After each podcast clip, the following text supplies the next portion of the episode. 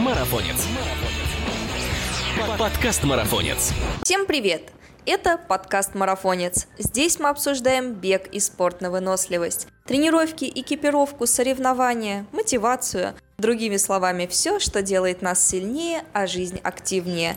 И с вами его ведущий Мирова Ася. Спонсор сегодняшнего подкаста – Магний Диаспорал 300. Судороги ног мешают улучшить спортивный результат? Магний Диаспорал 300 при спазме икроножных мышц. В любое время, в любом месте один стик-пакет раз в день. Магний Диаспорал 300 для твоих побед. Подробнее о препарате вы можете узнать на официальном сайте diasporal.ru. Перед применением необходима консультация специалиста.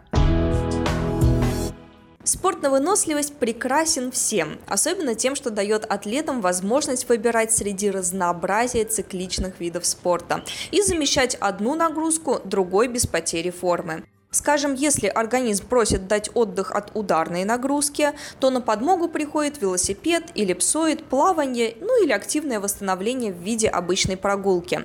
Казалось бы, при таком широком спектре активности нет смысла в скуке вообще, и места скуки тоже нет. Тем более, если речь идет о триатлоне, где внимание то и дело переключается между тремя вариантами нагрузки, и можно постоянно их между собой варьировать. Но, как показывает практика и наблюдение из личного опыта, даже в таком многостороннем занятии есть место выгоранию. Мысли о том, что пора все бросить и сменить сферу деятельности, однажды пробегают в голове каждого спортсмена. Виной тому может быть перенапряжение, как эмоциональное, так и физическое, но главное понять, что именно с тобой происходит, послушать и проанализировать голос организма. Мне вот эта тема показалась довольно наболевшей и требующей немедленного разъяснения. Но для этого мне понадобится человек, прошедший огонь и воду, за плечами которого десятки стартов по триатлону. Но наша героиня пошла дальше. Ее список перевалил уже за сотню пройденных дистанций. Только вдумайтесь в эту цифру – сотня. Учитывая, что она еще даже не на середине своего жизненного пути и уж тем более спортивных достижений. На связи с нами Анастасия Васильева, призер первенства Европы, спортсмен и прекрасный тренер. Настя, здравствуй. Здравствуйте. Сначала расскажи, как ты вообще умудрилась столько финишных медалей-то набрать? И, насколько я знаю, их уже больше ста, да, перевалило уже за сотню. Да, но если честно, я точно не считала. Я эту цифру взяла примерно. Я посчитала годы своих тренировок, выступлений в триатлоне и умножила ее на количество стартов в год, примерно столько получилось финишей. Но я довольно рано начала заниматься триатлоном. А, я думаю, что сейчас люди приходят уже сюда после 30, наверное, я начала заниматься в 14 лет. Так получилось, что я была профессиональной пловчихой, и потом в какой-то момент мой тренер предложил мне попробовать себя в триатлоне. Сразу скажу, получилось у меня не сразу. Но постепенно я втянулась, и вот по сей день я в этом виде спорта. А примерно так на вскидку не скажешь, сколько получается стартов за сезон? В среднем за сезон получается от 10, получалось от 10 до 15 стартов. То есть раньше я занималась профессионально, и у нас были чемпионаты России, Кубки России, отборы на чемпионаты Европы, на чемпионаты мира, ну и, соответственно, еще сами международные соревнования. Я посчитала примерно, сколько у меня было международных, и примерно в три раза больше еще было российских.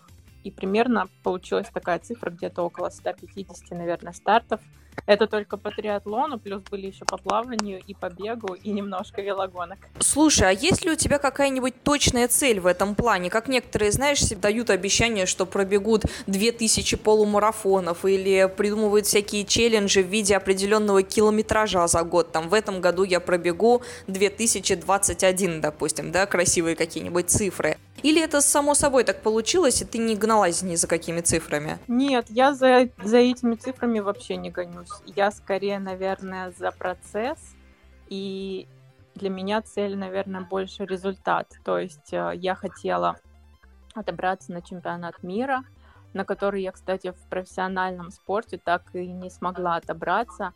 Теперь я уже выступаю как любитель, то есть я ушла из профессионального спорта три года назад – и сейчас я вернулась а, в спорт вот в этом году и планирую выступать уже как бы по любителям, и, может быть, у меня получится на этот раз отобраться на чемпионат мира, но уже в качестве любительского спортсмена. А как думаешь, может ли вообще быть такое, что ты, предположим, дойдешь до отметки в 500 финишей и скажешь, все, миссия завершена, я со спокойной душой теперь могу покидать этот вид спорта и переходить на что-нибудь смежное или похожее? Или это не про тебя история? Я вообще не люблю так далеко планировать, как ага. э, карты лягут, как душа мне велит, я так и делаю. Потому что у меня было три года как раз мы, наверное, к следующей теме перейдем.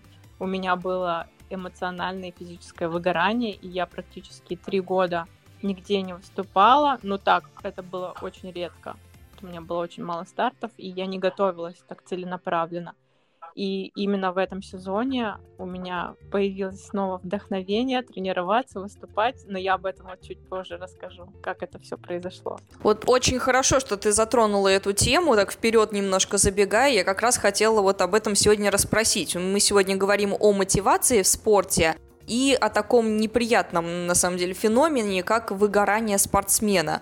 Кажется, что человек, э, который э, так усердно и преданно двигается по своему спортивному направлению, не раз сталкивается с чувством, когда любой э, спорт кажется уже не таким привлекательным, все кажется не таким ярким. Тренировки уже превратились в некую рутину, а сами соревнования уже знакомые и привычные. Ничего там не вызывает такого всплеска эндорфинов, как первые старты, да, если сравнивать вот первый, допустим, марафон, да, какие-то эмоции, все новое, ничего не понятно. И потом это уже превращается в некую такую рутинную историю, может быть. Получается, что ты сталкивалась с такой историей, да, и хотелось бы поподробнее узнать, а, как ты себя чувствовала, и проанализировав эту ситуацию, как ты думаешь, чем были вызваны такие эмоции? Может быть, а, побочными стрессовыми ситуациями или потерей видимой мотивации? Может быть, это был а, обычный перетрен физический? Я думаю, что это все, что вы упомянули,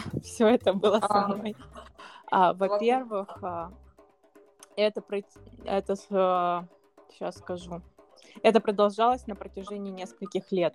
То есть последние три года, наверное, моих в профессиональном спорте, с 2015, наверное, по 2018 год, у меня результат уже шел, наверное, на убыль. И эмоционально я не чувствовала себя счастливым человеком. То есть я делала свою работу не потому, что мне нравится, а как будто я просто боялась уйти. Uh, все, возможно, связано с тем, что мой тренер перестал в меня верить. Uh, у меня не было мотивации. Когда в тебя не верят, ты сам перестаешь в себя верить. У меня была перетрени... перетренированность, которая накопилась просто с годами. Uh, начались травмы, все одно, одни, одно за другим начало наваливаться друг за другом. И все это у меня копилось как снежный ком долго, долго, долго на протяжении нескольких лет. Результат неудовлетворительный, финансово это не окупалось, много вложений, мало отдачи, нет никаких эмоций, просто сплошной негатив. И вот последние полгода я каждый день просыпалась с мыслью о том, что я больше не хочу это все делать.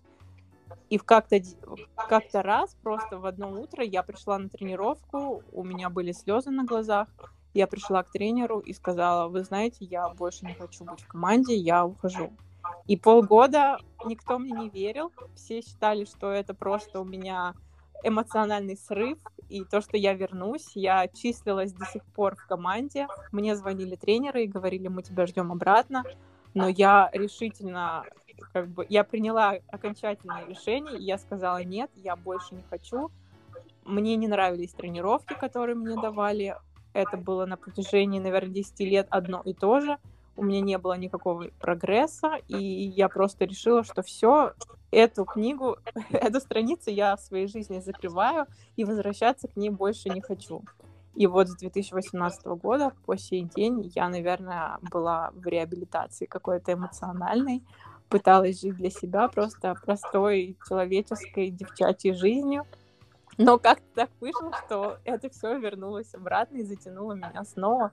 и как я тоже могу рассказать, если интересно. Конечно, интересно. Для этого мы здесь и собрались. Хочется послушать, как человек э, попал в такую ситуацию и, собственно, из нее выкарабкался, потому что ситуация не новая ни для одного спортсмена. А вот как справляться с таким положением вещей, когда ничего не хочется, все кажется не тем, Отгоняешь ли ты от себя мысли, идешь на тренировку во что бы то ни стало, или наоборот, прислушиваешься к телу, сознанию и позволяешь себе немножко отдохнуть, переключиться на другую деятельность? Как поступать в таких ситуациях? Ну, в тот момент я была в таком критическом состоянии, что мне просто жить не хотелось. Конечно, ни о каком спорте я даже думать не могла. Я... Это был 2018 год, и тогда у нас в Москве как раз а, был бум, был чемпионат мира по футболу, и все лето я просто тусовалась с друзьями, я гуляла с утра до ночи, смотрела футбол, пила пиво. Не знаю, это вообще можно говорить или нет. Вот. Не занималась вообще спортом. Это было целое лето без спорта. Пила изотоник, был... ты хочешь сказать, да, с Да, да, да. Я просто отдыхала, гуляла, наслаждалась жизнью, встречалась с друзьями, там, не знаю, кайфовала просто от процесса. Но наступила осень, то есть лето прошло, чемпионат мира закончился, наступила осень, и я поняла, что нужно двигаться дальше. Я начала работать, я пошла работать в фитнес-клуб, который недалеко от дома.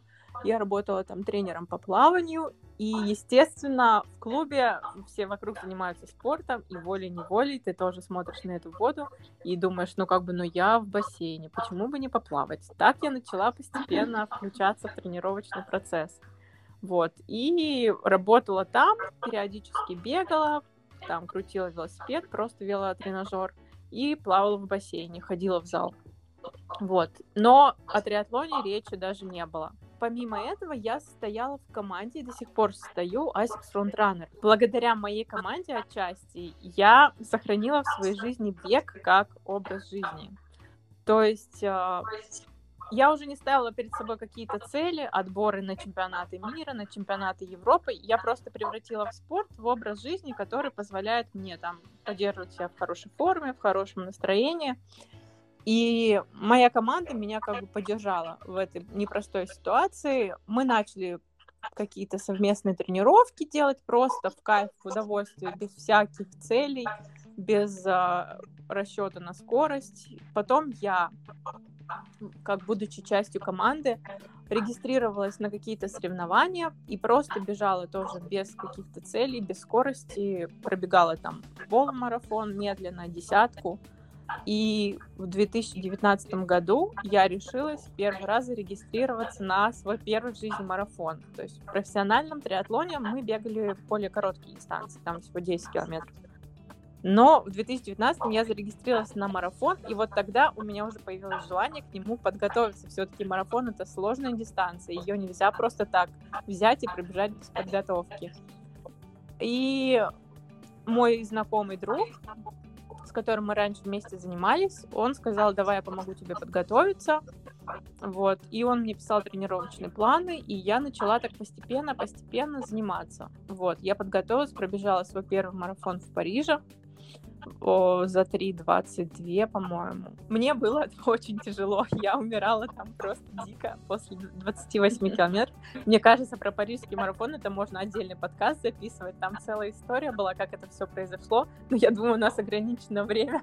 Поэтому обойдемся фразой 3.22. Потом, mm-hmm. через полгода, я пробежала еще один марафон во Флоренции. А, там я уже пробежала за 3.15. И теперь у меня цель пробежать из трех часов. То есть я скорее ставлю перед собой сейчас цель выбежать марафон из трех часов. Не пробежать там 100 марафонов, а пробежать один марафон хорошо. Ну, то есть я в любом случае буду бегать, просто не знаю, как часто и как много, но хочется вот э, планку в три часа преодолеть. Я знаю, что это серьезное, серьезное, хорошее время, вот, но я готова уже э, начать в этом году вряд ли я побегу где-то марафон. Я хочу бегать марафоны только каждый раз в новых местах, желательно каких-то, в которых я еще не была там в странах. Я хотела пробежать в 2020 марафон во Франкфурте, но из-за пандемии его отменили, естественно. Ну и теперь я буду ждать, когда снова откроются международные марафоны, и, наверное, в следующем году уже буду готовиться. Это что касается мотивации. А, как я сейчас вернулась вообще к спорту? А, всю зиму я так тренировалась тоже нехотя, как и до этого последние три года, без особых каких-то целей. Вот. А, но ближе к весне, к марту, у меня стало появляться какое-то просачиваться во мне желание начать тренироваться получше. То есть планомерно, каждый день, и уже выбрать себе цели и начать как готовиться. Я зарегистрировалась на целую кучу просто соревнований в этом году. А, я взяла слот на первую свой в жизни Polo Ironman, который будет в конце сезона в Турцию. Ну и тут как бы сразу вопрос с тренировками закрылся, нужно начинать тренироваться. И я не знаю, как так произошло, но в определенный день я проснулась и просто начала каждый день тренироваться, у меня появилось желание, у меня снова загорелись глаза, но у меня не было тренера. То есть мой предыдущий тренер, мой друг, который знакомый, мы как-то полгода назад последний раз общались. Сейчас он занят какими-то своими делами, и я решила его не беспокоить, не дергать. Думаю, ну как-нибудь сейчас попробую сама, но по идее нужно искать тренера. Несмотря на то, что я сама тренер, мне все равно нужен человек со стороны, более мудрый, который будет мне, меня направлять к цели. Там, не знаю, со стороны наблюдать, корректировать. А это всегда ну, необходимо, когда ты готовишься к соревнованиям. И как-то так вышло, что в моей жизни появился человек, ни с того ни с сего, я не знаю, как так. Мы познакомились в Инстаграме, и мы на- начали просто общаться на тему триатлона, и как-то встретились, о, зацепились как-то на, даже на челлендж. Мы плыли там с ним на перегонки, и я его выиграла. Я, точнее, была у него в ногах. Он был первый, я победила этот челлендж, и мы начали общаться, и он мне предложил заниматься с его тренером. Все, я думаю, здорово. Я про себя, конечно, волновалась. Я думаю, ответственность, тренер, снова в эту пучину залазить страшно, не знаю, боюсь. А, все ли получится, а, а вдруг у меня снова будет выгорание, и я подведу тренера, и вот эта ответственность вся. Но он мне просто даже не дал времени подумать. Просто говорит, все, начинаем на следующей неделе. И он меня добавил в чат. Тренер живет в другой стране, он иностранец. И мы mm-hmm. начали просто тренироваться. То есть я даже не успела как-то подумать, как все само собой произошло. Видимо, так и должно было случиться. И, и все. И теперь я готовлюсь вот уже больше месяца с новым тренером. И мне все нравится. А, готовлюсь по Ironman и к сезону Iron Star много гонок буду делать. И вот в следующее, в это уже воскресенье побегу полумарафон московский, на который тоже рассчитываю на хороший результат, если получится. Очень круто, что ты в, ушла в сторону качества, а не количества. Я тоже всегда к этому располагаю э, людей. Возвращаясь к нашей теме мотивации, как ты думаешь, в принципе, хорошая ли эта идея идти на тренировку, несмотря на то, что у тебя плохое настроение, подливать э, слез в бассейн, накручивать сопли на колесо, но при этом все равно пахать? Есть ли вообще толк от таких тренировок э, в таком состоянии, или это только во вред пойдет? Вообще, вы знаете, по-разному. У меня разные ситуации в жизни были. Но чаще всего, когда я шла на тренировку в негативном настроении, приходила я с нее уже реабилитированная. Mm-hmm. То есть тренировки мне помогают выработать эндорфины и настроение улучшить. Но это не всегда. Вот, допустим, первую неделю, как, как я начала тренироваться с новым тренером, наверное, из там, восьми тренировок шесть я провела в слезах, потому что мне было очень тяжело и плохо. Я не была готова к нагрузкам, у меня давно не было серьезных тренировок, особенно в плавании. Плавала я меньше всего эти три года. И мне было просто невероятно сложно, и тренировки не приносили удовольствия. Но я понимала, что мне нужно просто подождать и потерпеть. в любом случае в начале всегда тяжело, когда ты начинаешь. Ну, не бывает такого, что ты просто начинаешь тренироваться с нуля, и у тебя сразу все прет результат.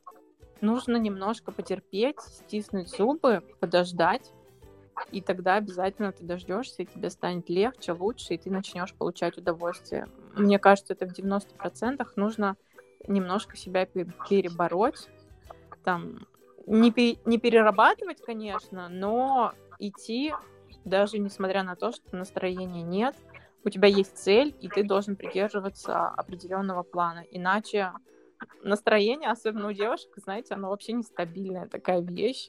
у меня может через день быть какие-то, не знаю, психи или что-то еще про себя, там, не знаю, я напридумаю себе какую-нибудь проблему, которой, может быть, и нет.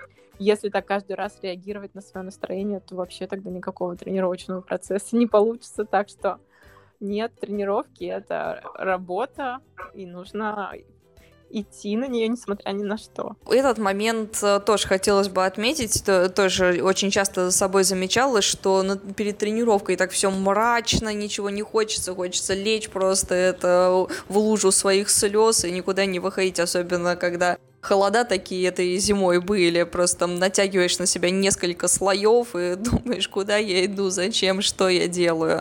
Но потом э, во время тренировки как-то настроение приходит, да, аппетит приходит во время еды, и в результате приходишь таким свеженьким, и каждый раз думаю, как хорошо, что я не поддалась эмоциям и все-таки пошла на тренировку. Ты вот э, уже упомянула в ходе разговора, что ты, кроме того, что действующий спортсмен, еще и тренируешь других атлетов. Часто ли в твоей тренерской практике можно столкнуться с выгоранием атлета? Часто ли люди говорят, что вот что-то мне кажется, я перегорел к этому виду спорта, что-то больше у меня к нему сердце не лежит? Нет, слушайте, такое бывает довольно редко. Но бесспорно бывает. То есть у людей разные бывают ситуации. Я тренирую не профессионалов, а любителей, и у них есть свои какие-то заботы, там семья, дети, не знаю, проблемы какие-то в жизни. И ты понимаешь, что для них спорт это хобби, и не всегда они могут себе позволить там тренироваться. Вот, я стараюсь просто морально поддерживать.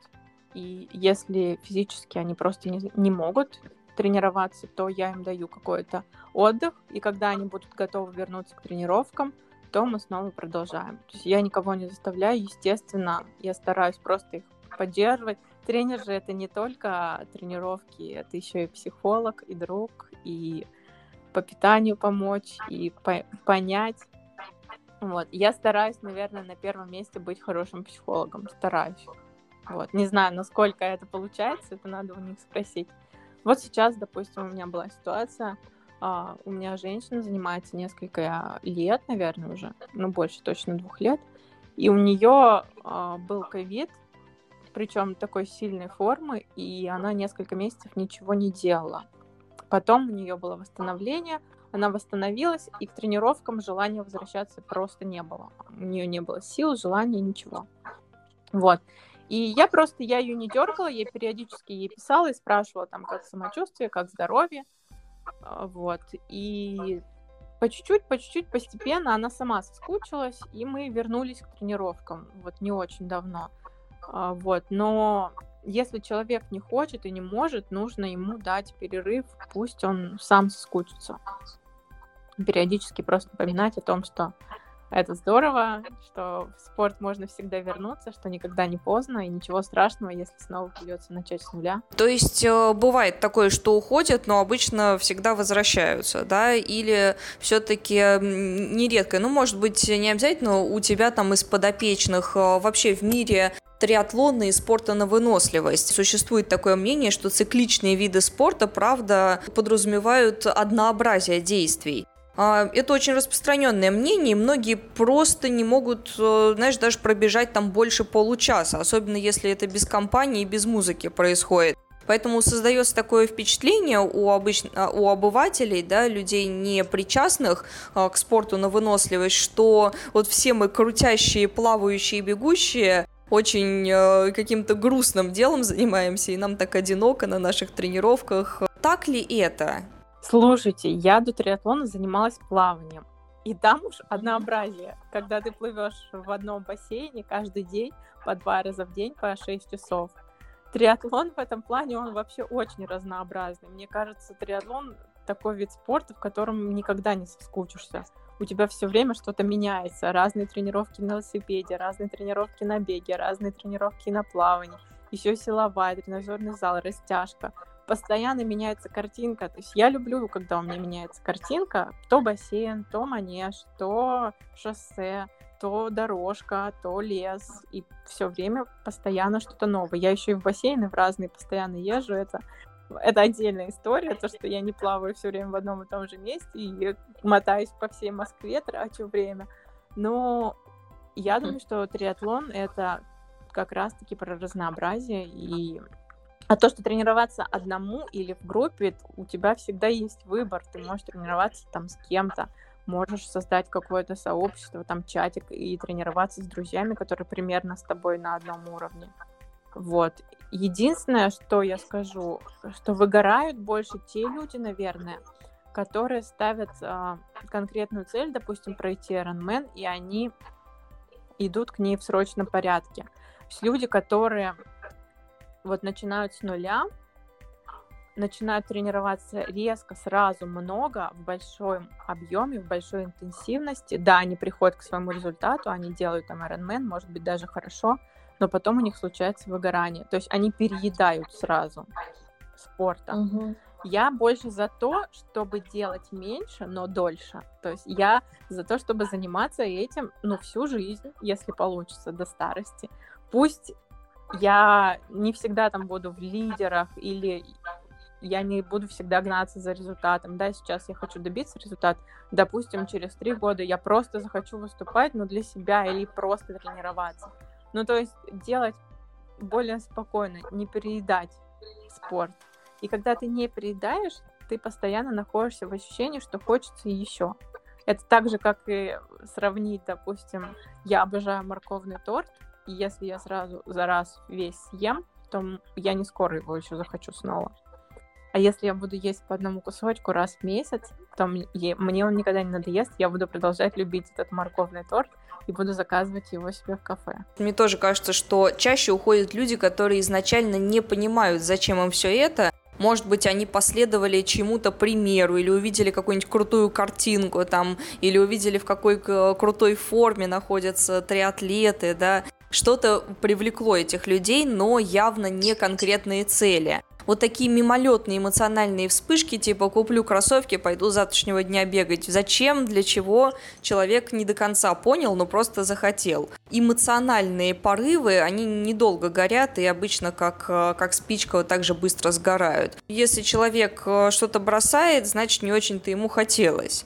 Но как же правильно тогда ставить эти цели? Они должны быть, получается, всегда конкретными, да? Приходит человек и сразу ему подавай э, пятидневный триатлон, да, там все железки э, и желательно еще с тумбочкой в придачу. Это так не происходит. И когда человек э, осознает, что это не скоро вообще произойдет, что надо вкалывать для этого, то, может быть, руки немного опускаются, да, поэтому лучше идти мелкими шажками к небольшим целям, но зато это каждый раз будет приятно, и каждый раз это будет маленькая, но победа. Да, да, как раз об этом, о том, что ну, вот есть люди, которые приходят там в триатлон из других видов спорта и сразу начинают готовиться к полному айронмену.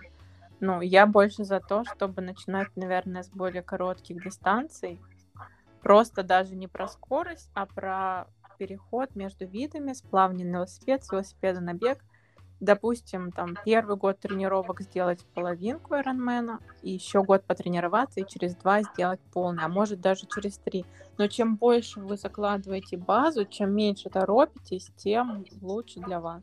А к чему вообще нужно быть готовым, вступая на тропу триатлета? Какие психологические подводные камни ждут человека, который может быть, не до конца еще воодушевленный вот этой всей романтичной историей триатлона, к чему нужно быть готовым, чтобы потом сильно не расстроиться? Давайте я вам, наверное, на своем примере сейчас расскажу, угу. пос- постольку, Отлично. поскольку я сейчас, можно сказать, ну не с нуля, но с двоечки начала и снова вернулась в спорт. С чем я столкнулась? Ну, во-первых, у меня совершенно снова поменялся мозг. Полушарии перевернулись, и вот у меня в голове сейчас такое понимание, что кроме триатлона в жизни мало интересных вещей осталось. Но это неправильная позиция. Я, наверное, не советую так думать другим. Но я перестала видеться со своими многими друзьями и подругами, перестала ходить в театры, в рестораны, в бары, в кино, просто потому что у меня тренировочный процесс, который нельзя остановить, перенести или что-то такое. Вот. Но я вообще-то за баланс. Но просто сейчас, поскольку у меня давно этого всего не было, я немножко загорелась, и я хочу в это все вкусить снова. Вот я думаю, что немножко я подуспокоюсь ближе к лету, к осени, а, и снова хотя бы иногда начну видеться с людьми, там какими-то, не только на тренировках. То есть, да, я сейчас чувствую, что я осталась наедине с собой и со своими тренировками, и все остальное в жизни стало уже второстепенно. Вот, но это как бы то, с чем я столкнулась сейчас. Но постепенно, постепенно я хочу от этого уйти и снова хотя бы иногда ходить в театры, хотя бы иногда встретиться с подругами, пообщаться, обсудить простые жизненные вещи, а не только килокалорий там в моем рационе, сколько я потребляю белков и как я восстанавливаюсь после тренировки. То есть а, жизнь все равно нужна, и, и работать тоже надо как-то. И личная жизнь тоже должна присутствовать обязательно. Все должно быть в балансе, в гармонии.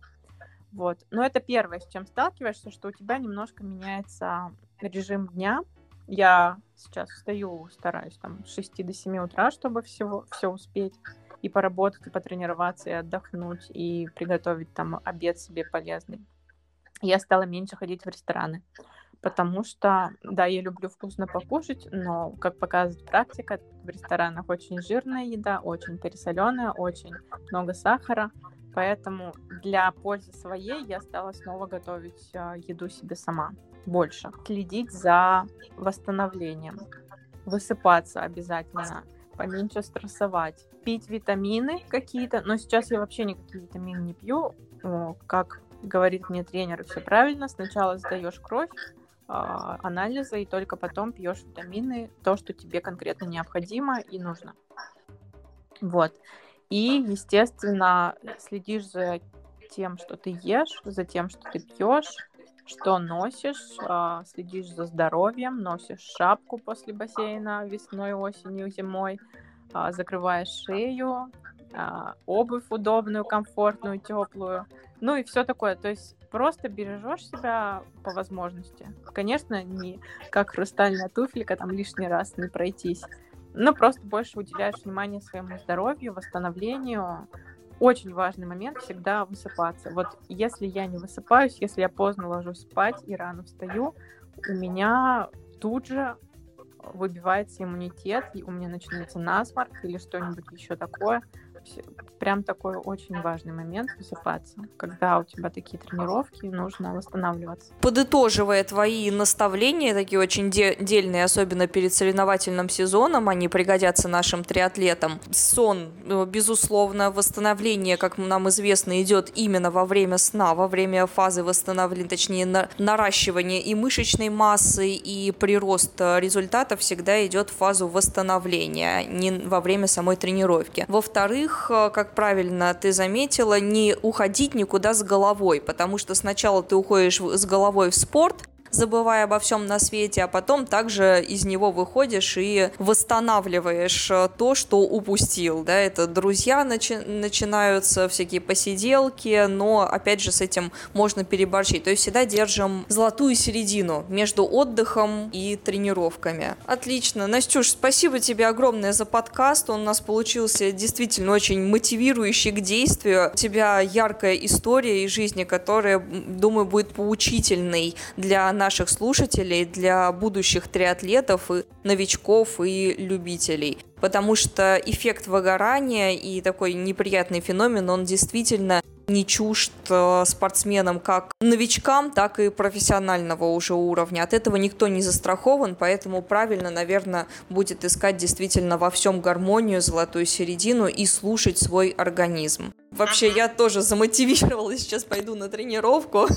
Я бы еще бесконечно разговаривала с вами, если бы у нас не был лимит времени, и столько всего еще хотелось рассказать и про свои проекты. О проектах очень интересно послушать. Давай. Да. Вкратце, вот а, то, что я сейчас делала последнее время, а, я в процессе создания карты лояльности универсальной для спортивных услуг, Мгм. э, вообще все, что в сфере спорта есть, я хочу поместить в одну электронную карту, точнее уже помещаю, и эта карта будет а, распространена среди атлетов, любителей, спортсменов. Они смогут ее приобрести и пользоваться всеми спортивными услугами по там хорошим выгодным предложениям и услугами, которые проверены там на, на тренерах, на спортсменах, на мне. И это может вырасти в какой-то интересный проект, в который я сейчас верю и вкладываю свою энергию. Это помимо собственных тренировок и тренерства, чем я занимаюсь. Будем следить тогда за новостями. Мне кажется, это действительно интересная идея. И желаю тебе успехов с твоим проектом, чтобы он развивался и, главное, дарил пользу тем, кто будет пользоваться этим всем. Ссылку мы на Настю дадим обязательно в описании, поэтому переходите, читайте. В последнем посте наша героиня подробно рассказала о своем проекте, где можно еще раз со всеми деталями ознакомиться. Настюш, успехов тебе, бесчисленных стартов еще в копилку и, конечно же, замотивированных, готов, готовых трудиться учеников. Спасибо за подкаст. Спасибо большое. Напоминаю, что спонсор сегодняшнего подкаста – Магний Диаспорал 300. Один стик-пакет один раз в день против судорог ног. Магний Диаспорал 300 для твоих побед. Перед применением необходима консультация специалиста. А я напоминаю, что с вами был подкаст «Марафонец». Если вы хотите узнать еще больше новостей и историй от наших героев, то обязательно подписывайтесь на нас на тех платформах, на которых вы нас слушаете. Ведь впереди еще столько всего интересного. Пока!